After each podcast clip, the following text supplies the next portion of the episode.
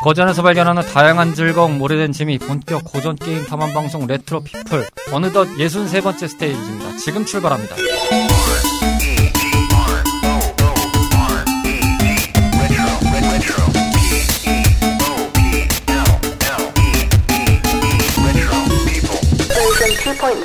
오늘도 마을에 모인 우리들의 탐험꾼 로치 씨 나오셨습니다. 어서 오세요. 안녕하세요, 로치입니다.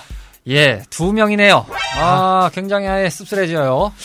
옆구리가 좀 시리네요. 저희가 네 명이 다 같이 어깨 동무하는 사이인 줄 알았는데. 그렇습니다. 손에 손잡고 핸드 투 핸드를 하면서 다 같이 꽉 잡고 여행 가자 이렇게 했는데 어느 순간 조용해졌습니다. 저희가 사실은 어, 이미 녹음한 회차가 있는데 오늘 회차를 좀 먼저 내보내기로 팀에서 결정이 돼서 어, 그 회차는 저희가 다음 스테이지로 저희가 준비를 좀 따로 하고 있습니다. 뮤밑장님의 목소리가 안 들려서 어디 갔냐 싶으시겠는데 뮤밑장님이 지금 도착을 못 하셨습니다. 지금 달려오고 계시답니다. 네, 조금 지각을 하신다고 연락이 와서 격토마를 타고 달려오고 계시죠. 그렇습니다. 어, 거의 뭐 이 정도면 오관돌판가요? 그 저기 장판문결. 네, 거의 뭐 그 아두를 빼오는 좋은 심정으로. 네, 그렇습니다. 이 씁쓸할 일이 여러 가지가 있는데 게다가 네. 지금 저희가 녹음하는 날짜가 어, 십이일 수요일입니다. 내일을 방송에 나갈 이 회차인데 지금 조은이 나가 계셔서 저희 간홍 손권 비축은 지금 기다리고 있죠. 천하 삼분 질개가 이렇게 흔들리나 싶은 생각이 들 정도로 씁쓸합니다. 로치씨 어떻게 지내셨습니까? 아, 저 일하고만 지냈는데요. 그간 디맥밖에 안 했어요. 아이스 브레이킹 타임도 없이. 근데 그, 어째요? 맨날 그거밖에 안 했는데. 몇 발진. 아, 전 요즘 펜터페인 하고 있습니다. 아, 뱀병장님하고 닮는 게 어찌나 재밌는지. 크, 제가 한동안 엄청 묵혀있다가 일장을 드디어 다 깨고. 뭐 보신 분들이 알겠지만 이분이 그 메탈기어 솔리드에 워낙에 이제 덕후셔서. 네. 근데 전 솔직히 말씀드려서 제가 솔리드 스네이크 사가를 좋아해요. 그러니까 네. 일, 이, 사를 좋아하는 타입이고. 사실 이제 그 네이키드 스네이크라고 할 수 있는 빅보스, 빅보스 사가라고 할 수 있는 작품인 뭐 포터블 옵스라든지 쓰리라든지 아 스네이크 히터죠. 쓰리라든지 그리고 이제 뭐 그 다음에 나왔던 피스워커 뭐 이런 작품들은 제가 많이 안 들어봤어요. 사실은 그래서 잘 모르는데 펜터페인이 사실은 이제 빅보스 사가의 마지막 작품이죠. 현재로서는 뭐 어, 세계 최고 코나미. 음. 펜터페인을 이제 그나마 좀 많이 다루는데 아 이게 참 씁쓸한 재미가 있습니다. 그, 제가 여러 번 말씀드렸지만 이 아프가니스탄을 달리는 맛이 참 좋습니다. 예. 에, 물론 이제 뭐 앙골라를 달리는 맛도 좀 있습니다. 우리의 예쁘신 콰이어트 향이랑 같이. 그렇죠. 아, 얼마 전에 그 대물 저격총도 개발이 돼서 아, 아주 신나게 사살을 하고 있습니다. 아 물론 이제 비살상으로 좀 맞서고 있는데 가끔.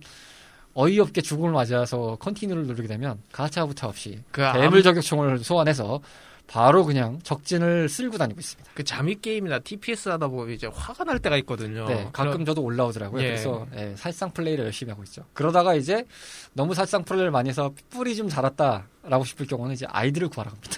저도 어크 어쌔신 크리드 유저로서 공감합니다. 저도 하다가 화나면 그냥 다 쓸어버리거든요. 네. 로치 씨가 이제 쓸어버린다는 말을 제가 펜터페인을 요 근래 다시 하면서 느꼈습니다. 아, 이 쓰는 맛이 있구나.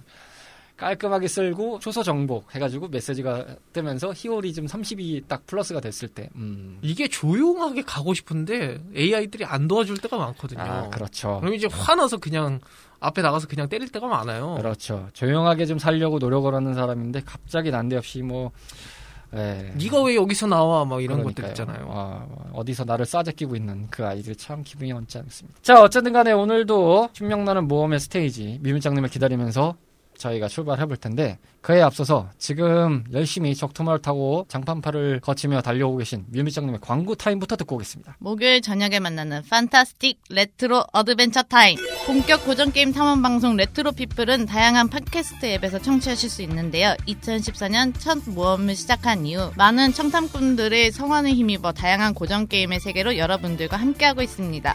방송 소감이나 사연, 함께 탐험하고 싶은 게임이 있다면 주저하지 마시고 언제든 저희한테 알려주세요. 청탐꾼 여러분들의 다양한 이야기를 기다리고 있으니까요. 짧은 이야기, 긴 이야기 상관없이 모두 모두 환영합니다.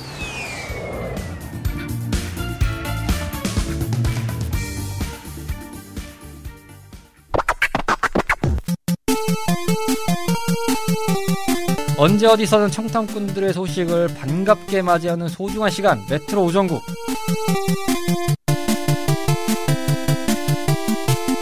전 세계 어디에서든지 각자의 필드에서 열심히 모험에 나서고 계시는 우리의 청탐꾼분들의 사연을 소중하게 전달받는 시간 레트로 오전국입니다.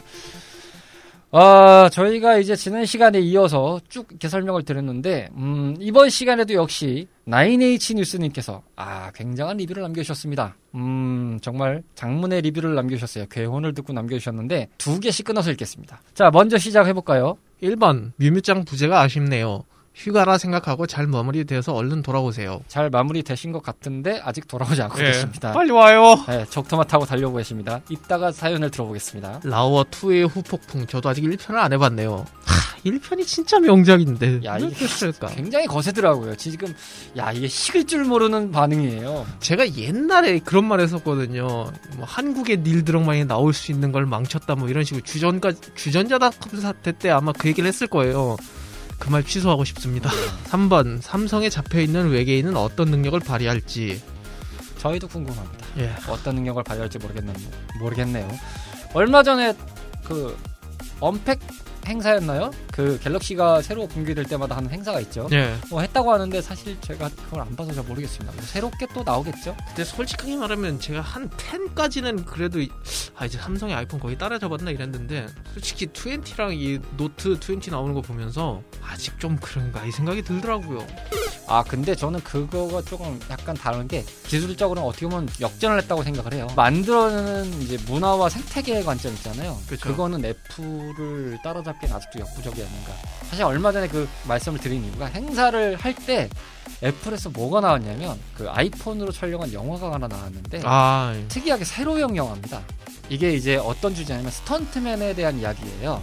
항상 뒷전으로 밀리는 가장 중요한 씬에서 열심히 연기했는데 결국은 뒷전으로 밀려서 이제 엑스트라 취급받는 그런 스턴트맨을 주인공으로 한 영화인데, 이 영화가 세로 형태의 영화로 제작이 됐고요. 게다가 이 영화의 감독을 맡은 분이 라라랜드를 만드신 분이에요. 아. 내가 불을 잡아서 만났는데, 아, 그게 작품의 영상미나 뭐 재미적인 거 다 좋습니다. 다 떠나서 야, 이런 걸 계속 만들어낸다는 것 자체가, 아, 여기 이 컨텐츠를 만들어내는 힘이 엄청나구나. 저도 삼성이 이런 좀 관점을 좀 이제 만들어내야지 않을까 생각이 좀 듭니다. 그렇죠. 개인적으로. 자, 이어서요. 예, 사 번 정리멘트, 멘탈이 나가는 레트로 피플을 청취하고 있습니다. 하, 오늘 크게 없네요. 정리멘트가. 어디 가셨지? 없네? 어디 갔어? 그러니까요. 어, 카르마 씨는 참고로 지금 구월달에 좀 중요한 시험이 있으셔서 네. 구월까지 잠시 로그아웃 중이십니다. 폐관 수련하러 가셨습니다. 네, 수련이 마치는 대로 복귀하신다고 하니까 조금만 기다려주시고요. 오 번, 어흠, 그런 물장사군요. 이 굉장히 중요한 물장사입니다. 용과 같이 극투의 가장 포인트. 어, 제가 그냥 아무 재미없이 모르고 그냥 영상만 쭉 보고 있다가 로치 씨가 그걸 보시더니 제가 불쌍해 보였는지 어느 날 국전에 가서 용과가 지투를 집어오시더니 선물이에요 하고 딱 저를 주시길래, 제가 그날 이후에 다른 캐스트 다 제끼고 그것만 하러 갔습니다. 아니, 근데 저분은 키류 카즈마한테 관심이 없어요. 저분은 아스카 키라라랑 이런 분들한테만 관심이 있지. 아, 저는 거기에 어, 저의 그 이상형에 가까운 분이 있습니다만 밝히지 않겠습니다. 네. 네, 아스카 키라라 물론 좋습니다만, 아, 조금 남자한테 관심이 없어. 아, 당연히 관심이 없죠. 저도 이성이 좀 사람인데 이 사람이 건 혼돈으로 떠나고 있는 레트로피플을 정치하고 계십니다. 그래서 어디 갔냐고요. 그러니까요. 말씀 도중에 이제 뮤미장님이 녹음 중에 들어오셨습니다. 벌컥 문을 들고 오셨네요. 빨리 앉으세요. 설마 내 뒷담화 하던 중이었어요? 네. 아, 역시 사단장님 입장하십니다. 그러니까요. 칭크 한번 틀어드려야 될 것 같아요. 바라바라밤. 저희가 일단은 좀 이거 하고 있겠습니다. 고전 파판 세븐이라도 해볼까요? 아, 이거를 이 한글화가 된 또 롬 파일도 좀 있기 때문에 조금만 뒤져보시면 재밌게 하실 수 있다고 생각합니다. 팔 번, 아내가 일 픽이겠죠. 그렇죠. 사람이 먼저입니다. 그렇죠. 아, 투디는 필요 없습니다. 어디 감히 진작에 집중해.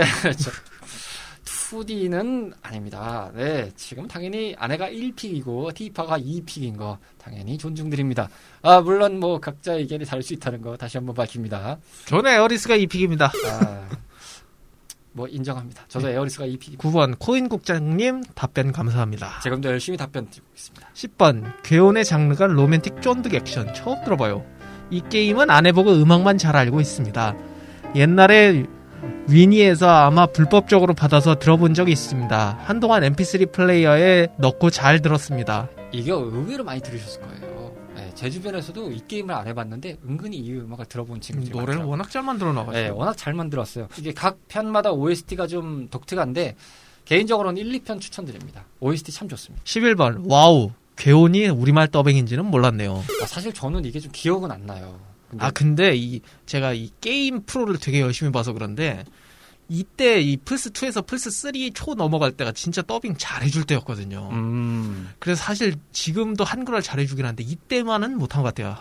더빙에 있어서는. 그쵸. 좀 아쉽긴 합니다. 시대 속의 괴온 저도 안 해봤네요. 플스이로 나오는 건 알았는데 특이한 게임이라고 당시 에스비에스 게임 특급이랑 각종 게임 잡지와 루리앱에서 본 기억이 있네요.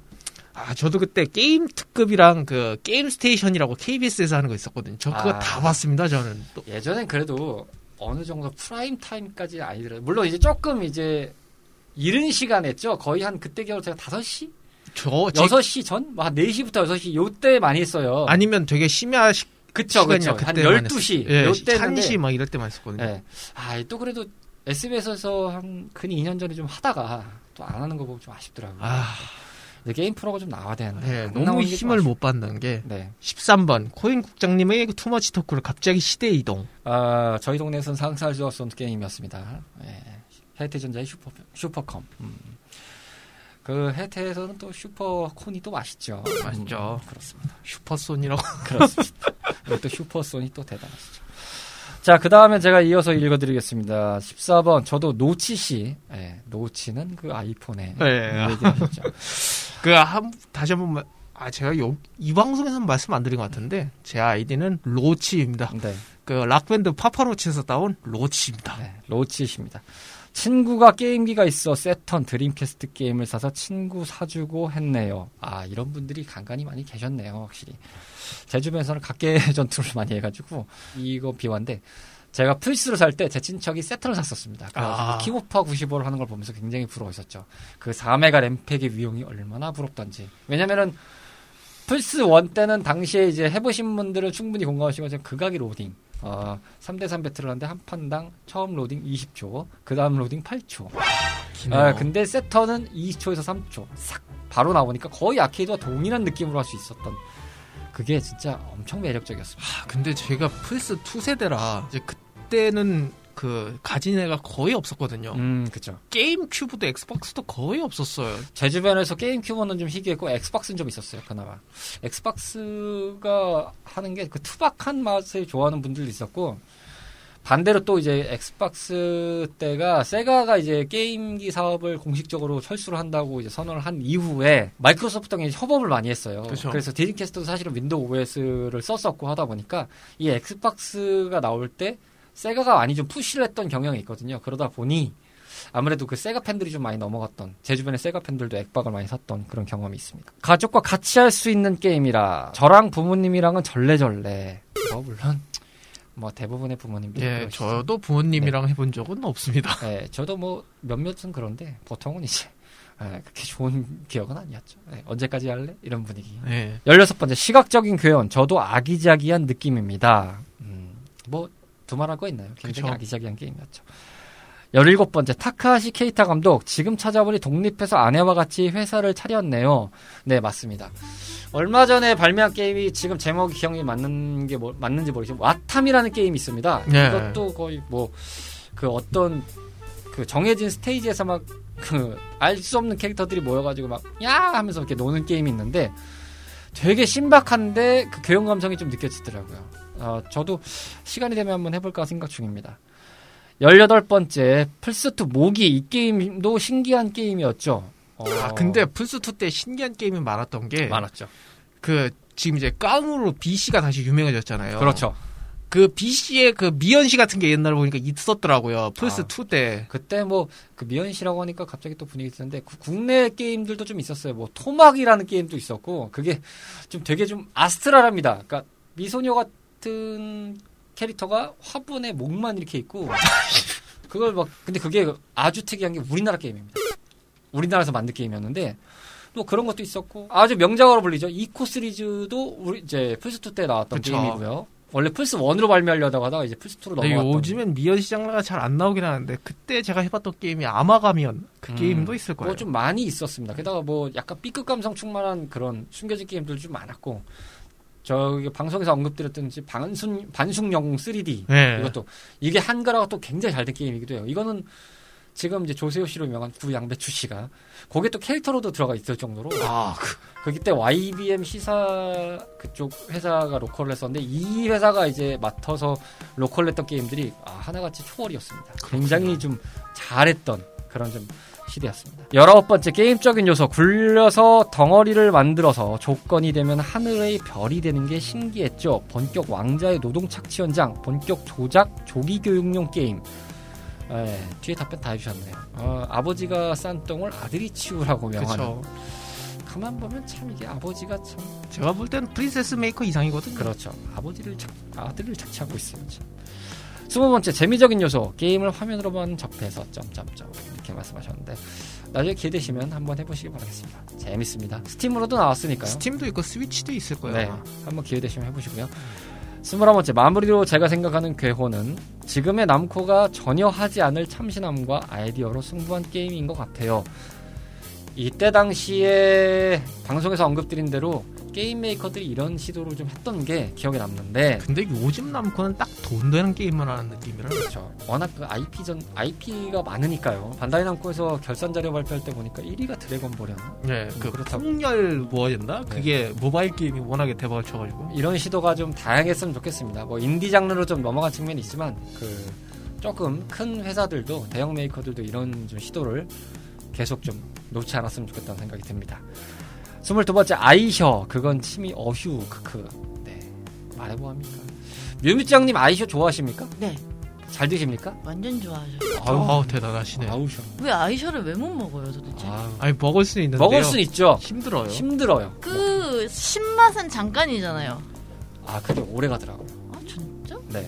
시, 잠깐인데 그 잠깐이 힘들어요. 네, 고통이 좀 거셉니다. 자, 마지막으로 세 분 엠씨분들도 수고하셨습니다. 자, 나인의 진수님도 수고 많으셨고요. 아, 정말 장문으로 잘 써주셨네요. 네, 대단히 감사드리고요. 이어서 송간우님이 아유 별풍선 백 개를 써주셨네요. 이게 이제 파티를 저희가 지금 일단은 호스팅을 쓰고 있는데 여기에 이게 아프리카 티비에서 관리를 하시는지 이게 좀 바뀌어서 뭐 별풍선을 쏘는 시스템이 좀 생겼더라고요. 근데 아, 저희한테 그게 이거군요. 네, 저희한테 백 개를 주셨네요. 뭐 사실 게시판에 이제 칠월 달에 후원이 생겼네요라고 하면서 이제 어, 틈될 때마다 하겠습니다라고 해서 저희 이제 관리자께서 아이 뭐 마음이라도 감사하죠 이렇게 했는데 아 진짜 남겨주셔가지고 전에 저희 팟빵 때도 한번 남겨주셨었는데 아, 다시 한번 감사드리고요. 감사합니다. 어차피 어, 찾는 거는 얼마 한도 이상이 돼야 된다고 하더라고요. 그래서 저희가 잘 모았다가 나중에 어, 제작비로 잘 활용해서 쓰도록 하겠습니다.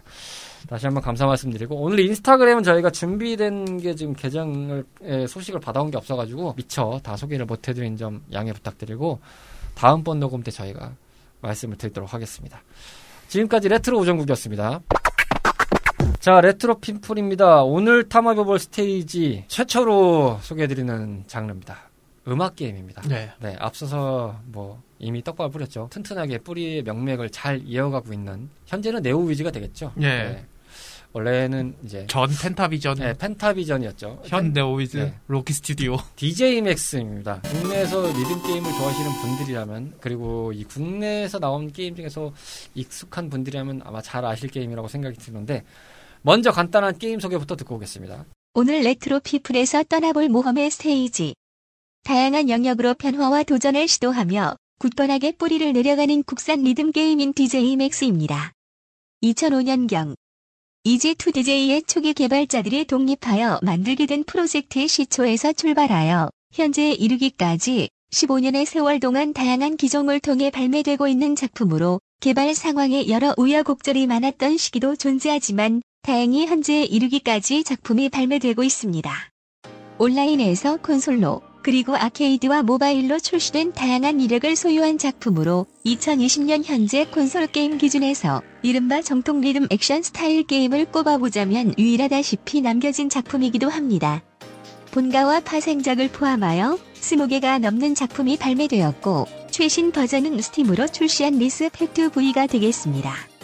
끝으로 현재까지 출시된 기종은 온라인과 패키지, 다운로드를 포함하여 윈도우즈, 아케이드, 피에스피, 피에스 비타, 플스 포, 피처폰, 스마트폰 계열이 있습니다.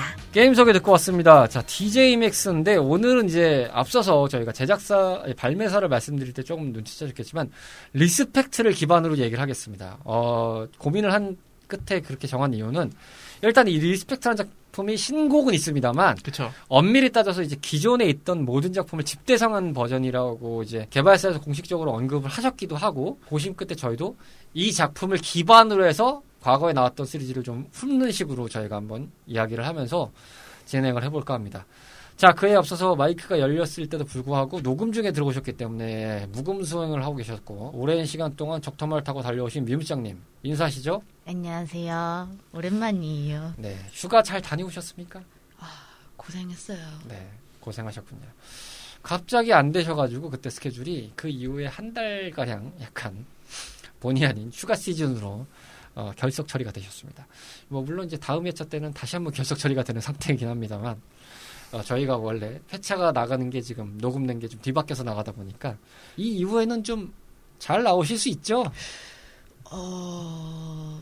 향후 스케줄을 봐야 될 것 같아요. 음, 이렇게 또 떨떠름하게 바로 선 긋고 나오시는 상태가 된 거군요. 아니, 제가 드디어 백수 탈출을 할 수 있는 기회가 생겼단 말이에요. 아, 그렇습니까? 그건 아, 어쩔 수 없지. 그건 어쩔 수 없죠. 아, 인정합니다. 킹쩔 수 없다. 아, 또, 저도 먹고는 살아야 돼요. 그렇죠. 간만에 쿨타임 돌았습니다. 아, 이럴 때 바로 사냥 나가야죠. 저희가 이런 거는 말리지 않습니다. 네. 각자 생업전선에서 밥벌이 퀘스트를 하는 게 우선이기 때문에 깔끔하게 먼저 하시는 걸 추천드립니다. 어쨌든 어, 성공적으로 잘 마무리하시길 바라겠고, 어, 그럼에도 불구하고 일단 스케줄은 잘 정리해서 저희가 모일 수 있도록 최선을 다해서 한번 해보겠습니다. 모험은 계속돼야 되니까요. 그렇죠. 일단 시대부터 잠깐 언급하면서 들어가 볼 텐데요. 나머지는 사실은 말씀드리기 뭐한 게, 먼저 미리 양해를 구하면 음악 게임이라는 특성상 뭔가에 이제 구체적으로 뜯어서 본다는 게 조금 무의미하다는 생각이 좀 드는 관점이 좀 그렇긴 해요. 같다 보니까 저희가 나머지 부분은 조금 섞어서 좀 진행을 하고 시대적인 부분부터 좀 이야기를 나누도록 하겠습니다. 자, 먼저 뮤뮤짱님, 어, 디제이 맥스라는 게임을 아십니까? 알기는 아는데 제가 봤던 그 게임이 이게 맞는지를 모르겠어요. 워낙에 음. 이런 류 게임들이 좀 오락실에도 옛날에도 있었잖아요. 그게 이 게임인지를 모르겠어요. 오락실에도 존재했죠. 테크니카라는 버전으로 존재를 했었죠. 근데 아마 그 턴테이블 돌리는 방식이면 아마 이지 투 디제이. 그렇죠. 이지 투 디제이가 턴테이블을 이제 전통적으로 돌리는 방식이고, 디제이 맥스가 아케이드로 나왔던 거는 이제 테크니카 뿐일 겁니다. 테크니카 시리즈였죠. 그 터치로 이용해서 연주를 하는 음... 방식이었죠. 그래서 아마 보셨긴 할 거예요. 아마 오락실에는 있었던 작품이었으니까. 오락실을 갔던 관점이라고 하니까 새롭네요. 근데 이거 약간 저한테는 약간 선망의 게임 같은 그런 느낌이었어요. 아, 저도 아, 약간 그랬어요. 약간 우러러보는. 근데 사실 맞아요. 저도 그래요. 리듬 게임을 하는 걸 보면 쉽사리 손이 안 가요, 잘. 이건 그리고 항상 하는 사람들만 했어요. 그렇죠. 워낙 진입장벽이라는 관점이 좀 높아요. 사실 예. 저도 해보긴 했는데 약간 한적한 시간대에 갔을 때 또 그런 이제 플레이들이 거의 없는 상황이었으면 이제 그때서 용기 내서 한번 동전 넣고 해보는. 왜냐면 약간 주눅들을 듣게 되더라고요. 워낙에 고수분들이 네. 많다 보니까. 워낙 잘하시는 분들이 많으니까. 사실 이 세 장르가 그래요. 리듬 게임, 슈팅 게임, 격투 게임이 음. 좀 이 진입장벽이 워낙 센 장르들이 너무 많죠. 제가 전에 아마 버전 일 때도 언급을 드렸고 이 때도 아마 언급을 드렸는데, 이 장르들이 고질적인 문제가 뭐냐면 버전업을 하면서 시스템은 점점 쌓이는 게 많은데 이거를 초, 초심자들이 진입할 수 있는 관점을 그때그때마다 열어두지 않으면 한순간에 막힌 상황이 벌어지거든요. 단적인 예로 멀리 갈 거 없이 철권 세븐 사태를 보시면 충분히 이해하실 겁니다. 그렇죠. 진입장벽이 워낙 높아지면서 동시에 초심자들이 뭔가 그것을 편하게 들어갈 수 있거나 아니면 좀 쉽게 접근할 수 있는 판로가 없어진 상태가 되다 보니까 이게 가정용으로 나왔는데도 불구하고 문제가 터진 거죠. 그래서 지금 뭐 스팀에 보면은 뭐 하면 할수록 혈압만 오른다. 네, 왜 샀는지 모르겠다. 뭐 등등. 네, 더 심한 뭐 욕설과 폭언이 난무하는 그런. 근데 그나마 리듬 게임의 장점이라고 하면 혼자서 할 수 있다는 게 그나마 장점이죠. 그렇죠. 자기 자신과의 싸움, 국기선양하듯이. 네. 네, 뭔가 그렇지만, 금메달 향해서 달려가는 느낌. 그렇지만 박치는 싸움도 할 수 없습니다. 음. 어 근데 은근 그것도 말이 되는 게, 저도 막 이제 박자나 이런 거 잘 몰랐거든요. 근데 이 디제이 맥스 하면서 은근 그 박자 감각이 조금 좋아졌어요. 그런 것도 있는데요. 저는 한편으로 좀 제 개인적인 소견일 수도 있는데, 이걸 가끔 하고 있으면 박자가 맞나라는 생각이 좀 들 때가 있어요. 그러니까 이게 어떤 의미냐면 패턴에 눌리는 느낌하고 귀에서 딱 때 이제 소리가 났을 때 느낌하고 이 박자감이 약간 어긋날 때가 있어요. 아~ 근데 워낙 잘하시는 분들은 패턴으로 팍팍 치시니까 박자가 맞는 것 같은데 이게 물론 제가 못해서의 문제가 고질적이긴 합니다만 누르면 나는 패턴에 맞게 누르는 것 같은데 뭔가 계속 약간 하나씩 판정이 밀려요. 그러니까 퍼펙트가 아, 예. 나올 게 그레이트가 나온다든지 그레이트가 굿이라든지 뭐 물론 이제 디제이 맥스는 뭐 쿨이나 뭐 이런 다른 용어로 썼던 게 있는 걸로 제가 기억을 하는데 정확한 기억은 안 납니다만 그러다 보니까 이게 나는 잘 누르는 것 같은데 뭔가 바, 이렇게 판정은 좀 애매하게 뜨는 상황이 벌어지고 뭐 종국에는 왜 미스냐 이런 생각이 들 때가 있어서 아 이게 좀 애매하더라고요. 저러므로 어, 난 열심히 쳤는데 사실 디맥 같은 경우에는 그, 그 고인물 고인물 분들이 하는 얘기로는 그러니까. 클리어 자체는 쉬운데 이 백 퍼센트를 완전히 채우기가 힘든 게임이다 이렇게 말씀하시거든요. 그러니까요. 그러니까 백이라는 숫자로 가려는 관점을 이렇게 뜯어보면 결국은 이게 패턴을 얼마나 내가 외우고 있느냐. 그렇죠. 그 타이밍. 이게 그래서 슈팅하고 정말 리듬 게임하고 어떤 분들은 그래요. 이게 동일한 장르로 봐야 된다라는 개념도 있어요. 슈팅의 탄막이 어떤 특정한 이제 보스체 엔피시나 이런 적들의 엔피시에서 날라오잖아요. 내 기기, 내 비행기는 여기 있고, 공식 있잖아요. 날라오는 각도가 있고, 궤적이 있으면 그걸 피해서 내가 저걸 쏴서 맞춰서 없애고, 또 부시고 하면서 이제 스테이지를 나가는 것처럼, 리듬 게임 동안 그, 한 곡의 시간 동안 패턴의 흐름을 내가 어느 정도 잘 맞춰서 이거를 백의 각밖에, 또는, 또는 백에 맞춰서 찍느냐, 이 관점이잖아요. 그러다 보니까 동일 장르로 봐야 된다라는 분들도 더러 있어요. 그래서 사실 요즘에 이제 새로 나오는 리듬 게임 장르들은 이제 좀 슈팅을 섞은 게 좀 많긴 하죠. 네, 근데 그게 또 한편으로는 그럴 수밖에 없는 게 이게 그 우리가 흔히 하는 위에서 아래로 내려오는 판정 방식이나 이게 그러니까 흔히 오락실에서 많이 봤던 그 방식들 요즘에 좀 나온 새로 나온 거 말고요. 기존에 이렇게 봤던 방식들을 보면은 그 판정 체계에 대한 특허권이 코나미한테 있습니다. 여기 또 나오네요. 새끼 챕곱 코나미. 네, 코나미가 그거를 이제 거의 만. 그러니까 코나미라는 회사가 이 리듬 게임이 엄청 나올 수밖에 없는 이유 중에 하나가 그 회사가 리듬 게임에 대한 저작권이 엄청 많습니다. 그렇기 때문에 그게 또 코나미가 좀 안 좋은 게 처음에 어느 정도 뜨는 거에 대해서는 터치 안 해요. 어느 정도 성공한 다음에 얘네가 돈 벌고 있고 나면 그때 찌릅니다. 약간 번외 얘기인데 아모레퍼시픽이랑 똑같은 거 아니에요? 아모레퍼시픽이요? 네. 왜요? 모든 해외 브랜드 쿠션 모르 제 이건 조금 특이한 얘기인데 콤팩트 쿠션 말씀 쿠션 말씀드리는 거예요. 그거 외국 브랜드들도 제조사를 보면 뒤에 다 메이드 인 코리아라고 나오거든요.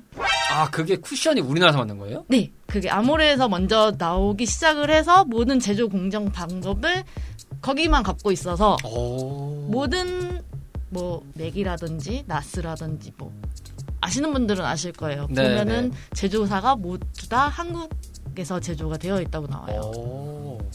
약간 비슷한 느낌인데요? 비슷하긴 한데 네네네. 코나미가 좀 더 악질이긴 합니다. 좀 악질이죠. 더해요. 왜냐하면 코, 화장품으로 치면은 그 콤팩트 팩을 이거 쓰는데 다른 다른 데 이제 장사 잘 되기 시작하면 못 쓰게 하는 거예요. 그래서 아예 화장품 시장 자체를 좀 죽여놓은 그쵸. 그런 느낌. 아예 다른 데서 제조를 못 하게 한다. 그러니까 네. 좀 만들어 줄 게가 그러니까 아니라 비, 비약이 이제 비약적으로 들릴 수 있는데 그냥 저희가 그냥 생각하는 관점에서는. 아모레퍼시픽 자체가 다른 브랜드가 못 나오게 만들어버리는 거예요. 그거는 양아치네. 네, 네 그래서 세계 최고 코나미 이런. 네, 그 세계 최고 코나미 밑에다 비읍시읒을 붙여가지고 유저들이 많이 부른 이유가 그렇습니다. 그래서 그러니까 니들이 니들이 다 먹고 사냐? 아, 그러니까 먹고 사는 건 중요한데 그렇다고 해서 뭔가 대단하게 잘 나온다거나 뭐 그 회사의 이제 직원들의 복지가 좋다거나 뭐 이렇다는. 관점을 뜯어보면 또 그것도 아니거든요. 그래서, 그래서 어떻게 보면은 비맥이 지금 어떻게 보면 스팀이랑 플스에서 거의 최고의 리듬 게임의 그 가도를 달리고 있거든요. 네네네. 근데 이게 단순히 비, 디맥이 잘나서만이 아니라 나오질 못합니다. 음... 그 정통적인 리듬 게임은 못 나와요. 뭐 코나미도 그런 거에 대해서 발매를 안 하는 것도 있고요. 그러니까 만들려서 충분히 낼 수는 있어요. 그 회사가 못 내는 것도 아니고 실제로 뭐 비트매니아 같은 경우는 지금 투덱이라고 하는 그 기종의 게임 버전을 기반으로 한 뭐 온라인으로도 있고요. 모바일로도 있습니다. 다 나왔는데 콘솔이라는 전통적인 이제 그 방법으로 그 방법으로 안 나오고 있거든요. 지금 플스삼 때부터 안 나오는 걸로 제가 기억을 하는데 뭐 나왔는지 안 나왔는지 기억이 안 납니다. 제 경우 플스삼 때는 안 나왔던 걸로 플스이 때까지가 끝인 걸로 알고 있거든요. 그러다 보니까 일본에서 리듬게임 좋아하는 분들도 아쉬운 거죠. 아니, 뭐 맨날 오락실 가서 해야 되는, 뭐, 물론 이제 일본 시장이 오락실이라는 그 특화된 형태의 비즈니스를 하는 데가 많고, 나아가서는 그게 이제 리듬게임이 굉장히 팔아먹기 좋잖아요. 아케이드 업장에. 아예 기체가 딱 나와있고, 음. 그 시스템에서만 딱 해야 되는 그런 세팅이 딱 되어있기 때문에, 단가가 세잖아요. 한 대당 단가가 어마어마하잖아요. 그쵸? 일반적으로 이제, 우리가 생각하는 스틱게임이라고 하면 그 안에 보드만 갈아주거나 하면 되는데, 그게 이제 요즘에 좀 발전이 돼서, 뭐 아예 그냥 기체 자체를 그냥 철권식으로 아예 조를 짜가지고 그냥 통째로 파는 방식이던지, 물론 업그레이드가 있긴 한다고 하더라고요. 그거 아니면 이제 일본 같은 경우는 네시카라고 해서 이제 온라인으로 해서 로딩이 하라는 방식, 뭐 이제 구, 구전 게임에 관련된 부분도 있지만 요즘은 다 그런 네트워크를 이용한 좀 로딩 방식으로 좀 바뀌고 있다고 하는데, 이런 체감형이나 특수형 게임기들은 이제 리딩 게임이 나오기 아주 좋은 장르죠. 아예 그냥 그거 아니면 못하니까. 어, 저 갑자기 생각난 거 있어요. 뭔가요? 작년인가 어디 인터넷에서 봤는데 리듬 게임인데 라이트 세이버 앞에서 날라오는 거를 맞춰서 아, 때리는 게 아, 있었어요. 네, 뭐 비슷한 거 이제. 그것도 세이버. 그러면 코나미 쪽에서 만들어진. 아니요, 아니, 아니, 아니 다른 그거는 네. 이제 형태가 완전히 다르기 때문에 코나미도 네. 참견을 할 수 없어서 브이알 게임으로 아예 사실 나왔죠. 딴지를 걸리면 걸 수 있는데, 그게 이제 얼마 전에 디맥이 그 패치를 한번 했는데 그쵸. 거기서 뭐 스킨에 대한 부분이나 이런 것들이 오히려 더 좀 막힌 상태로 좀 패치가 돼가지고 유저들의 원성이 났는데, 그게 이제 알고 보니까 코나미 쪽에서 좀 태클이 있었다. 네. 뭐 이런 좀 비하인드가 있다고 합니다. 제가 정확하게 확인된 팩트는 아니지만, 뭐 코나미 입장에서는 충분히 태클을 걸 만한 요소가 있죠. 네, 뭐 음. 그렇게 하고도 남을 사람들이기도 하고, 그래서 이걸 좀 바가지를 먹는 상황입니다. 그래서 사실 코나미가 지금 민심이 많이 안 좋습니다. 그래서 네. 지금 위닝이랑 유이왕으로 지금 돈을 빨고 있거든요. 네, 뭐 그리고 이제 뭐. 물 사업한다고 하고요. 뭐 빠친코 사업한다고. 예, 아무튼 잘 사시고요. 예, 그 좋은 아이피들을 그렇게 썩히는 게 참 아쉽죠. 멀리 안 나갑니다. 네. 안녕히 가세요. 저 같은 경우는 디맥은 피씨 처음에 서비스했을 때, 온라인 서비스했을 때, 이게 처음에 서비스했을 때 넷마블에서 서비스했었거든요. 네, 제일. 저도 그때 잠깐 해봤습니다. 그때 처음 해봤고요. 그때 이제 왜 기억이 남냐면 당시에 이지투디제이라는 게임을 아케이드에서 유명했고, 또 하나는 뭐 많은 분들이 기억하시죠? 펌프라는 게임이 있습니다. 예. 그게 디디알과 비트매니아의 이제 양대 축으로 비교해볼 수 있는 게임인데, 그만한 퀄리티로 또 새롭게 만들어서 냈다는 거에서 기존 유저에 환호를 했죠. 아, 드디어. 근데 그 당시에 제가 이지맥스가 나오기 전까지 오투잼이라는 게임을 하고 있었거든요. 아, 그쵸. 오투잼 많이 했었죠. 근데 솔직하게 말하면은 이 퀄리티가 디제이맥스만 하진 않았어요. 오투잼은 좀 죄송한 얘기지만 약간 조잡했죠. 예. 약간 느낌이. 근데 이제, 이제 그래도 그 온라인에 서비스하는 거에서 약간 독보적인 느낌이었는데, 이게 퀄리티적으로나 완성도적인 느낌에서 좀 워낙 좀 센 상대가 등장한 거죠. 예. 그게 이제 그 팀들이 나와서 만든 게 펜타비전이라는 회사였고, 그 회사를 통해서 나온 첫 작품이 바로 이 디제이맥스가 된 거죠. 물론 이제 그 이후에 이제 에스포 리그라든지 뭐 이런 것들이 좀 있었다고 제가 기억을 하는데, 제일 대표적은 어쨌든 디제이맥스였습니다. 디제이맥스로 만들어졌고, 이 온라인 시절에는 좀 고이다 보니까 솔직히 말하면 그 두 개 다 인기가 그렇게 많지 않았어요. 네. 뒤로 갈수록 피에스피나 이쪽으로 노선을 변경하면서 이게 국내에서 인지도가 급상승을 한 것도 있고, 그 이후 이제 온라인 서비스를 접었죠. 이게 네. 좀 계약 관계가 네오이즈 뭐 이쪽으로 막 얘기가 되다 보니까 이제 좀 애매한 상황에서 온라인을 접고 아예 그냥 노선을 콘솔로 콘솔 가자. 쪽으로 이제 가고 음. 아케이드 쪽으로 가고, 이래서 이제 발전을 해서 여러분들이 지금 아시는 작품들이 쭉 나오고서 발전이 된 형태가 됐죠. 그리고 그 당시에 그 온라인 리듬 게임의 인기는 그 오디션이라든지 음. 알투비트라든지 그런 게 음. 그렇죠. 예, 그렇죠. 굉장히 좀 기억 속에 많이 남았던 게임들이 좀 있었죠. 알투비트는 아직도 운영하는 걸로 제가 기억해요. 네. 아, 대단해요. 십 년이 넘어갔는데. 그러니까 음악 게임은 그때 당시로서도 인기가 없진 않았지만 그래도 매니아 장르인 거죠. 왜냐하면 저희가 진행했던 대로 팡야라든지 이런 게임들이 그때 많이 나왔던 시대였고, 대중적인 장르의 관점을 봤을 때 그쪽이 더 셌지 리듬 게임이 세진 않았다. 그렇죠. 일정 부분에서는 인정할 수밖에 없는 상황이다 보니까 그런 것들이 좀 아쉬웠죠. 제가 얘기를 좀 많이 했는데, 로치 씨는 뭐 이 게임에 대해서 어떤 관점을 좀 얘기하실 수 있을 것 같으세요? 아, 저는 사실. 제가 아까도 말씀드렸지만 옛날부터 저도 이게 선망의 대상이었거든요. 리듬 게임이. 근데 솔직히 말하면 그 당시에 너무 비쌌어요. 음. 그리고 할 수 있는 시간이 이제 저 같은 초보는 너무 짧은 거예요.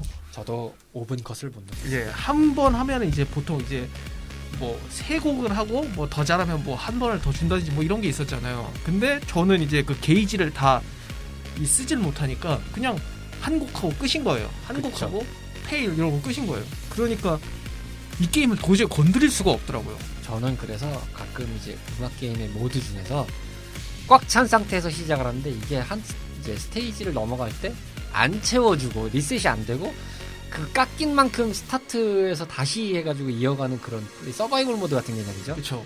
전 그런 플레이 하시는 분들 되게 존경스럽더라고요. 야, 저는 그거 못 버티겠던데 그게. 그래서 사실 제가 되게 오랫동안 안 했었는데 잘 쳐다도 안 봤고. 근데 제가 모넌 때문에 플스를 샀는데 음, 이게 발매를 했다더라고요. 그렇죠. 모넌 때문에 플스를 샀는데. 네, 이분은 모넌 때문에 사신 거죠. 공교롭게 둘 다 피에스피로 시작을. 근데 해보니까 재밌는 거예요. 저도 좀 놀랐습니다. 그, 저는 이제 디맥이라는 게임을 오래전부터 알고 있던 입장이니까 좀 신기하기도 하면서 한편으로 반가웠죠. 그래, 저런 아이피들이 좀 살아나면 얼마나 좋겠냐 생각을 했는데 그래도 이걸 만들어주니까 그래서 좀 반갑고면서 좀 신기하기도 했고. 뮤밑장님은 요즘에 나온 이 리스펙트라는 버전을 보신 적 있으신가요? 유튜브로 봤어요. 경기로 오지엔에서 요즘에 그 아, 리그처럼 예. 하더라고요. 가끔 있었어요. 예. 요새 이 그 네오이즈에서 이걸 좀 많이 밀어주더라고요. 아 그래요?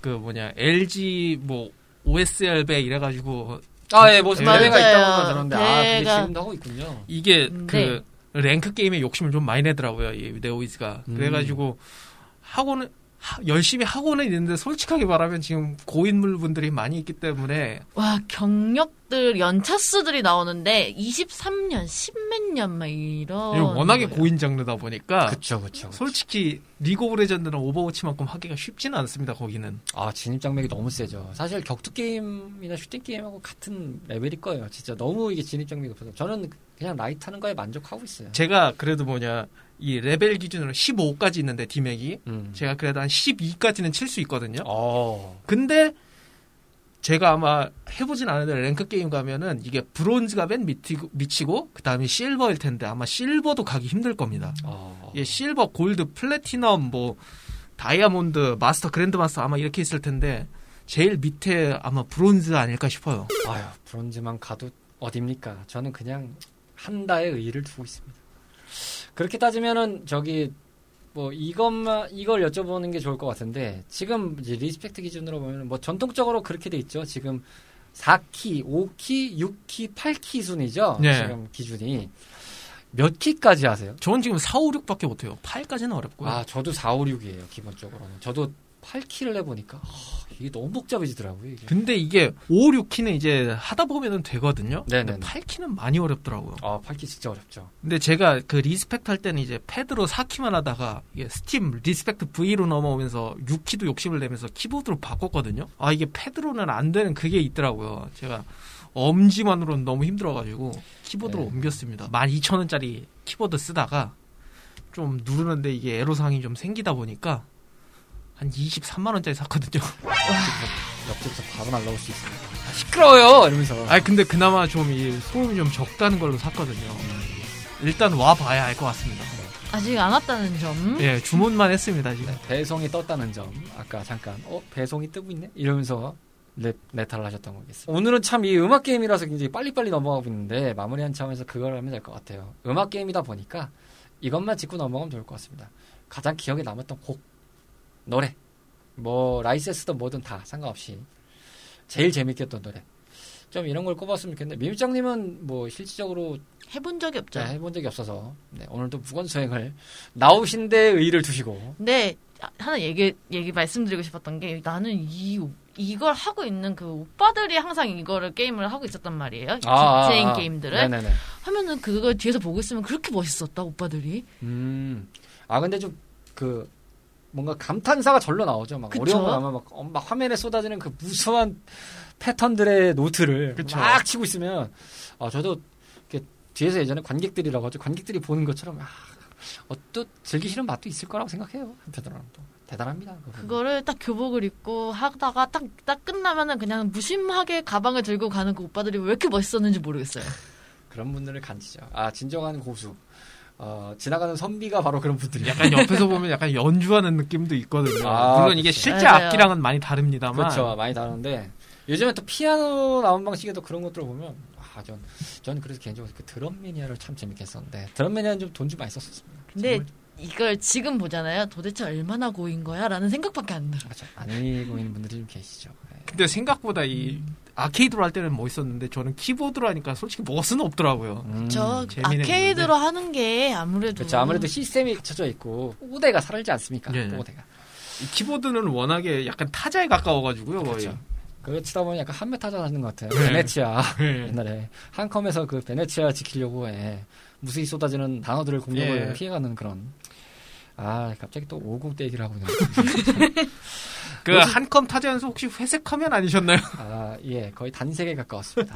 어? 윈도우 삼 점 일 기억하십니까? 아, 기억을 하시는. 회색 아니었어요? 옛, 옛, 저는 이제 그 회색에서 일 학년 때 회색이었다가 이 학년 때부터 엑스피로 넘어가면서 그 색깔 좀 다채로운 걸로 바뀌었죠. 음. 그, 그 위에서 비 내리는 거 그거 막 하고. 그것도 맞아요. 이제 네. 일 학년 때 회색이었다가 구십팔 대, 이 학년 때 엑스피로 바뀌었더니 컬러풀로 바뀌었죠. 어? 모르시는구나? 아, 뮤밋장님께서도 저와 같이 오공대에 기억을 하고 계십니다. X세대신가 보네. 아, 오신 것을 환영합니다. 엠 지 세대가 아니셨습니다. 아, 엑스피 세대가 아니셨네요. 네. 아닌데, 우리, 나 학교에서 엑스피 썼었거든요? 그대가 쓴 거는 구십팔에 가까웠다. 네, 아. 아, 좀 더 내려가서 구십오일 수도 있다.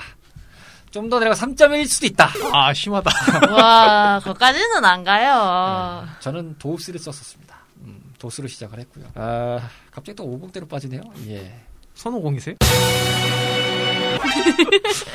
오늘도 날 것 그대로 드립 잘 들었고요. 로치 씨가 기억에 남는 곡을 좀 말씀해 주신다면요? 아, 저는 아직까지도 재밌게 치고 있는 퍼스트 키스요. 아, 예. 저거 제가 국장님 집에서 치면은 되게 뭐라 하거든요. 왜요? 맨날 아, 저거 한다고.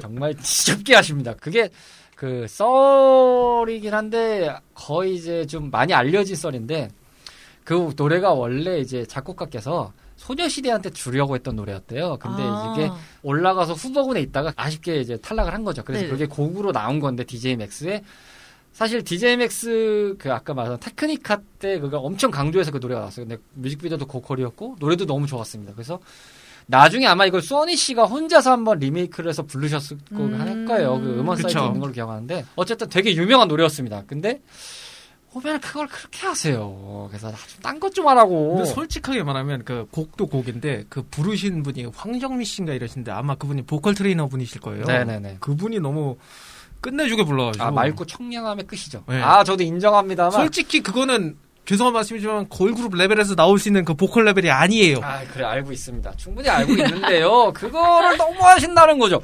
아니 저처럼 뮤치라든지 이런 걸 좀 하시던가 추장이 달려가는 그런. 어? 제가 그래서 옆에서 웨이팅 포 유나 그 톡톡톡 이런 거 하면은 막 그 자지러지고 주시거든요. 톡톡톡이요?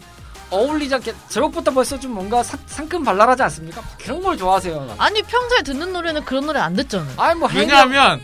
리드게임으로 그런 노래 하면 너무 어렵거든요. 아, 막, 인정, 인정. 근데 막 그런 걸 엄청 하고 계세요. 막 진짜. 사실 저도 그런 거 하고 싶거든요. 리얼 올 고나 다이라든지 뭐 물치, 써너브슨 이런 거 하고 싶거든요. 아, 그런 걸 해야 됩니다. 어려워요. 그거잖아. 아, 그런 걸 열심히 치셔야지. 네. 저 태고의 달인의 노래 뭐야 오락실을 가면 되게 가끔 하거든요. 네네네. 그러면 항상 하는 노래가 있습니다. 뭔가요? 오스카이의 사쿠란보. 아, 아 그런 노래군요. 근데 기본적으로 리듬 게임에서 락 음악이랑 락 메탈 음악이랑 전자 음악은 어려워요. 어려워요. 네, 어렵습니다. 음, 굉장히 빡세요. 뭐 저도 말씀, 방금 이제 말씀드린 대로 뭐 뮬치나 이런 거가 리스펙트 좀 많이 했고 국어는 뭐 많죠. 뭐 오블리언도 유명하고 뭐 씬도 유명했고요. 뭐 그 다음에 클래식화의 에디션에 나왔던 뭐 네 개로 와라든지 플레어. 아, 네 개로 와. 저도 참 좋아하는 그 노래 노트가 정말 재밌더라고요. 잘 만들어가지고 굉장히 기억에 많이 남았어요. 개인적으로 제가 뽑는 최고의 디엘씨는 저도 클래식화의 에디션이거든요. 잘 나왔어요. 게다가 그게 약간 그 어려운 노래를 좋아하시는 분들은 이 디엘씨를 별로 안 좋아하시는데 노래는 진짜 잘 빠졌습니다. 워낙 잘 하기도 하고 또 재밌기도 했었습니다. 그래서 나름 여러 가지로 좀 기억에 남았던 버전이기도 해요. 물론 좀 피에스피로 나왔을 땐 욕을 바가지로 먹고 그 메트로 프로젝트라고 해서 나왔던 건데 참. 근데 가만 생각해보니까 클래식하이 노래가 그 게임에 너무 잘 어울리는 것 같아. 아예 기획을 그렇게 했던 버전이라고 제가 알고 있거든요. 근데 지금 생각해봐도 그런 콜라보가 참 신선하기도 했죠. 아, 그쵸. 그런 당대의 유명한 음악 게임에 당대의 유명한 아티스트가 아예 그냥 거기에 맞춰서 곡을 만들고 그걸 또 나중에 음반을 또 내고 그때 한창 알렉스 씨 그 우리 결혼했어요 나오고 한창 주가 높으실 때고. 아, 그렇죠. 아주 재밌었던 기억입니다. 심지어 내게로 와라는 노래는 진짜로 인기가 많았던 노래니까. 그러니까요. 노래 많이 좋았어요. 지금도 맞아요. 명곡이에요. 방송에서 미처 언급하지 못한 디제이 맥스 최고의 노래들 짤막하게나마 여기서 들려드릴게요. 탐험꾼들의 개인적인 생각임을 알려드리며 지금부터 함께 확인하세요.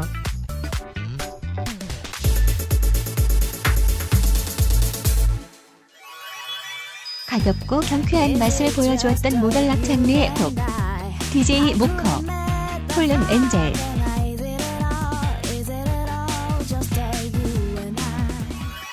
원곡과는 또 다른 완성도와 스타일을 보여주었던 명곡 포르테 이스케이프의 마이 젤러시.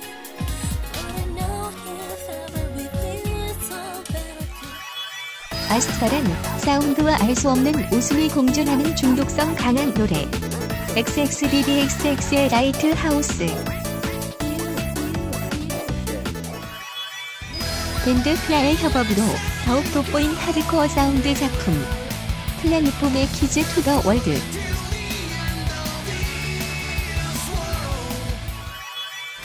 발랄하고 귀여운 댄스곡으로 사랑받았던 노래 린지의 스위트 드림.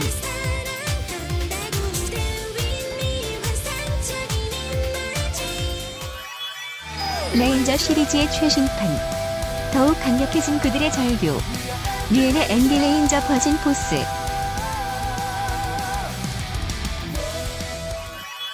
디제이 맥스 클래식 리믹스의 명작으로 불리는 작품 웨이브 팩토리의 편곡이 돋보인 피아노 협주곡 일 번. 대중적인 면과 완성도를 두루 갖춘 시리즈의 명곡 황성재의 퍼스트 키스.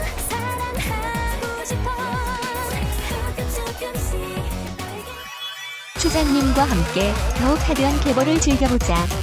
샘플링 마스터즈 메가의 멀츠.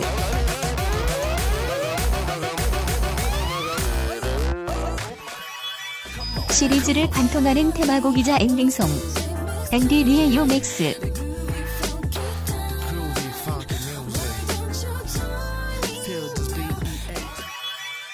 지금까지 탐험꾼들의 베스트 송을 들려드렸는데요. 여러분들이 생각하시는 최고의 곡은 무엇인가요?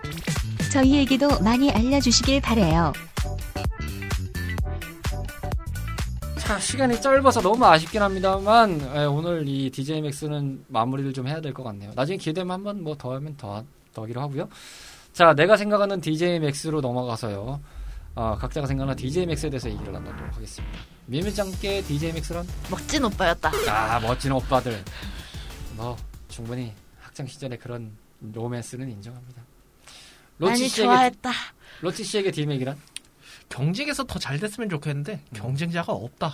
제가 생각하는 디맥은 어렵게 부활했으니 잘 유지해주길. 뭐 여러 논란도 좀 있었습니다만 그럼에도 지금 꿋꿋하게 잘 버티고 나가고 있기 때문에. 그런 것들을 또 잘 극복하면서 갔으면 하는 바람으로 이야기를 드려봅니다. 오늘 탐험해보는 스테이지 국산 리듬게임의 현재로서는 자존심이라고 볼 수 있죠. 어떻게 보면 이제 콘솔 기준에서는 전 세계적인 독보적인 그쵸. 게임으로 남아할 수 있는 기류에 지금 서 있는 명작이라고 볼 수 있는 작품 디제이 맥스였습니다. 오늘은 무명 배우지만 배우를 향한 열정과 꿈은 그 누구 못지않습니다. 진중하지만 유쾌하게 다양한 작품과 연기 이야기를 들려드립니다. 매주 월요일 저녁 여덟 시 이름 없는 배우들의 작은 공간 팟캐스트 검색창에서 배우 사롱으로 검색하세요.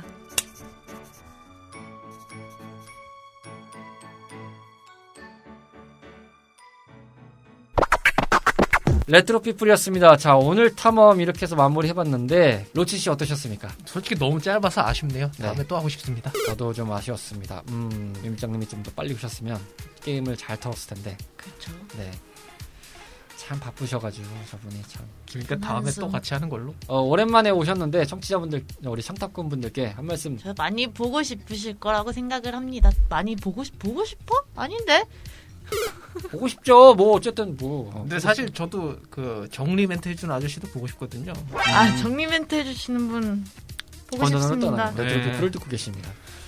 아, 카라마 씨 어쨌든 뭐 말씀드린 대로 시험 준비 관계 때문에 구월 달까지는 좀 캐스트에 들어오시기 어려우신 상황이라고 말씀드리고, 이런 상황일수록 저희라도 똘똘 뭉쳐야 됩니다. 어쨌든 잘 뭉치도록 하겠고, 뮤밑장님 다시 한번 복귀를 환영합니다. 네, 다시 한번. 근데 또 갑자기 로그아웃 한다고 저희 둘만 남기고 가시면 안 됩니다. 자, 어쨌든 레트로피플 오늘 탐험은 여기까지고요. 장마의 피해가 좀 거센 상황이긴 합니다만 모두 다 잘 회복하시기를 바라는 말씀을 전하면서 저희는 다음 스테이지에서 여러분들을 기다리고 있겠습니다. 감사합니다. 감사합니다. 안녕히 가세요. 다음 스테이지의 업로드는 이십칠일 저녁 업로드 예정입니다. 이번 회차는 급작스런 편성 변경으로 인해 편집 시간이 촉박하여 업로드가 늦어지게 되었습니다. 양해 부탁드리며 막바지 장마 기간 동안 비폐 없이 무탈하게 지내시길 바라요.